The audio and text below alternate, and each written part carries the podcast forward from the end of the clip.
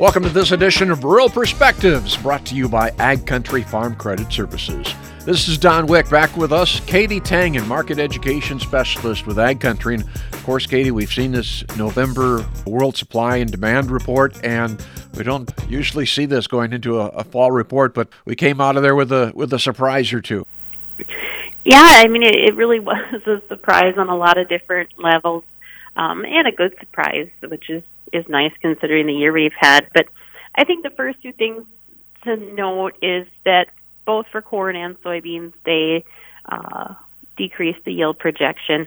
A, real small or a real small decrease had been expected. This was somewhat larger, but when you put that over, you know, 90 million acres, it gets amplified pretty fast. So we took out uh, 265, I believe, million bushels of supply just in one move, and then on corn, and we take that a little bit of a increase in exports. Actually, exports up to 2.6 uh, billion bushels, which would be a new record for the U.S. if we end up shipping that much amount.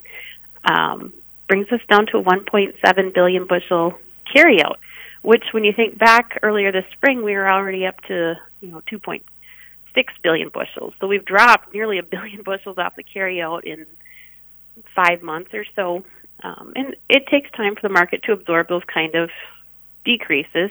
Um, you know, there's there's going to be a lot of talk yet on whether or not those exports actually end up leaving the U.S. Shipments are not really keeping pace with the sales amount. So we would like to see that in- increase, but for right now, these are the numbers we have to work with, at least for corn. Certainly, as that report came out, we had uh, some very strong support, but it backed off a little bit. Uh, uh, it seems like the, the market le- needed a little time to breathe here. I think that's pretty fair. I mean, you have the kind of increase in one day that we did um, on the 10th. That's that's somewhat normal. And then the other part of it is, of course, we had to follow the next day with the holidays, so um, banks weren't open, margin, and all that gets to be a little bit different. So, or you might have had some people kind of taking some money off the table the next day, and um, it does seem like we've taken a little bit of a break.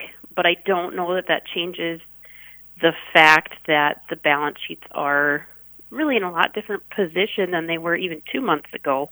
If you look at soybeans, um, they didn't make a lot of changes to demand, but because we lost some of the yield, that carry out projection down to 190 million bushels, which if we saw, that's the lowest number that USDA has printed in about you know seven years.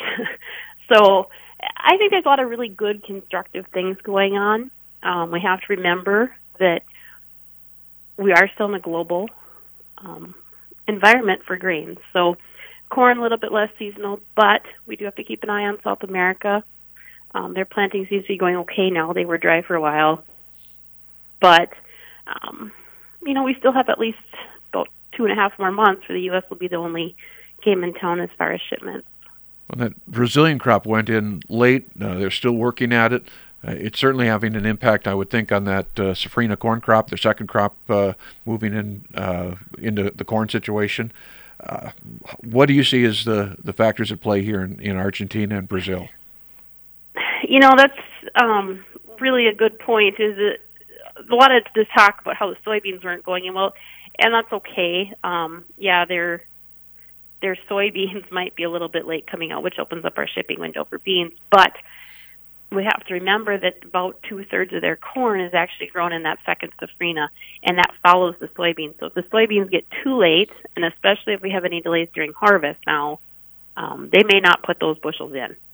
So that's going to be watched very closely. We won't know much about that until you know February ish, but it is something that we will have to keep an eye on. And if if we do get late, I would expect the corn market to be a little bit more touchy yet the tight stocks that we have, do we see that we're going to be rationing demand? Is that is that where we're going to have to be?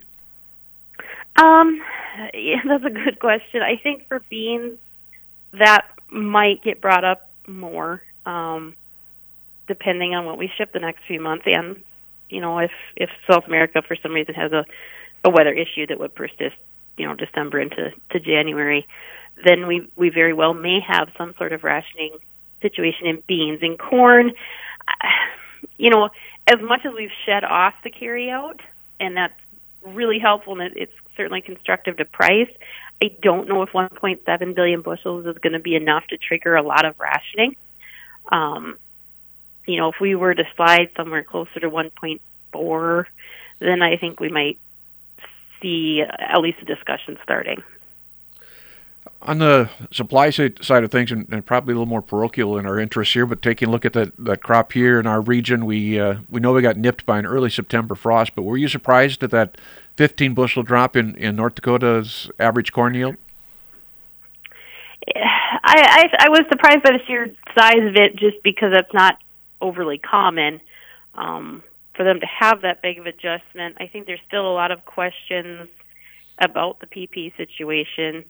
Um, you know, and we don't; those shouldn't be going. It shouldn't go into the yield discussion. But that said, when you have that sort of PP situation, you likely have a lot of other areas that maybe did get planted and had some, you know, quite a bit of drowned out, and we would find that out as we go through harvest. So, uh, yes and no. I mean, the sheer size it was large did we know there was probably going to be some sort of adjustment? Yes. It Seems like every year at this time we start getting into an acreage discussion. Uh, do we get into a bit of a, a battle here between corn and soybeans? You know, we we really could. Um, right now, the the ratio between those two is is fairly neutral. It's maybe leaning a little bit on beans, but to kind of back up even further, I think it's going to have to do a little bit more to actually keep those soybean acres because as nice as the price looks, corn still has a four dollar handle, and you know, guys like corn. I mean, it, it just seems like they um, would really prefer to grow it. I I think we're probably going to have to see that ratio spread out a little bit more in favor of soybeans, and probably for a little bit longer, if we really want to attract acres. We've seen where um, they're trying to encourage some farmer selling. There's really not a lot of soybeans really out in that marketplace to to sell at this point. Uh, uh, it looks like a lot of farmers took advantage of the prices when they were on the way up. Well, and that's you know, especially from the lows that we came off of.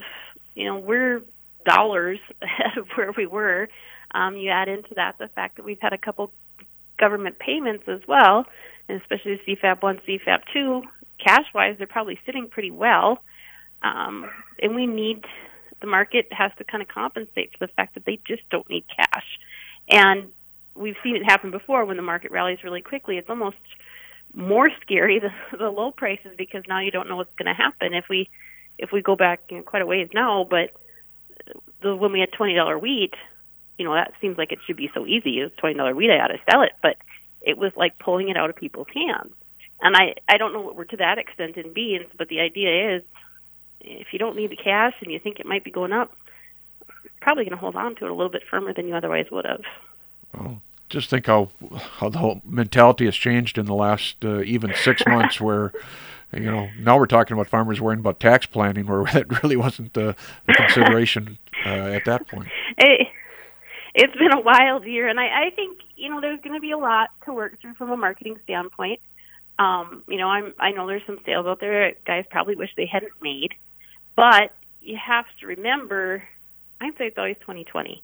You know, if we look back, well, yeah, I shouldn't have done that, but you did it for a reason because at that time, with the knowledge that you had, that was the right decision.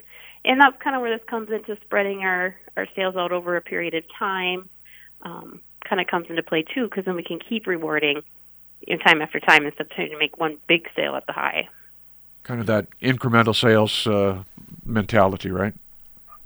It really is, and you know, you get well, how much should I sell? And there really there is not a good answer for that because you're the one that has to live with it.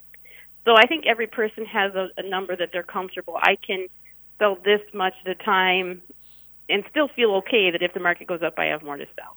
So you usually find about 10 to 15 percent is comfortable for a lot of people but some people are going to fall on either side of that. So I think that's the big thing is just think about what amount you're okay selling, and if it goes up, you're still going to be saying to yourself, you know what, I'm okay. We've had a lot of fireworks in this uh, marketplace, and what goes up can come down too. So we'll have to make sure we're we're paying attention. It's from a uh, someone observing the marketplace. It's kind of a, a fun time to be in. it's certainly been exciting lately, and and you know I think we have to start. There was a lot of focus on the 20 crop, and yeah, the prices are are quite a bit better for the 20 crop. But when we look ahead to 2021, you know those new crops that we were talking about, the market is inverted there and, and quite a bit. So be careful with the decisions you make in that inversion. Remember that's not your normal carry. A lot of time, you know, for the last few years, we've been, well, sell ahead, sell ahead, sell ahead. You might have to back that off a little bit and, and be pretty careful about where you're placing those hedges. That's our latest edition of Rural Perspectives, sponsored by Ag Country Farm Credit Services. You can, of course, find out more at agcountry.com. I'm Don Wick for the Red River Farm Network.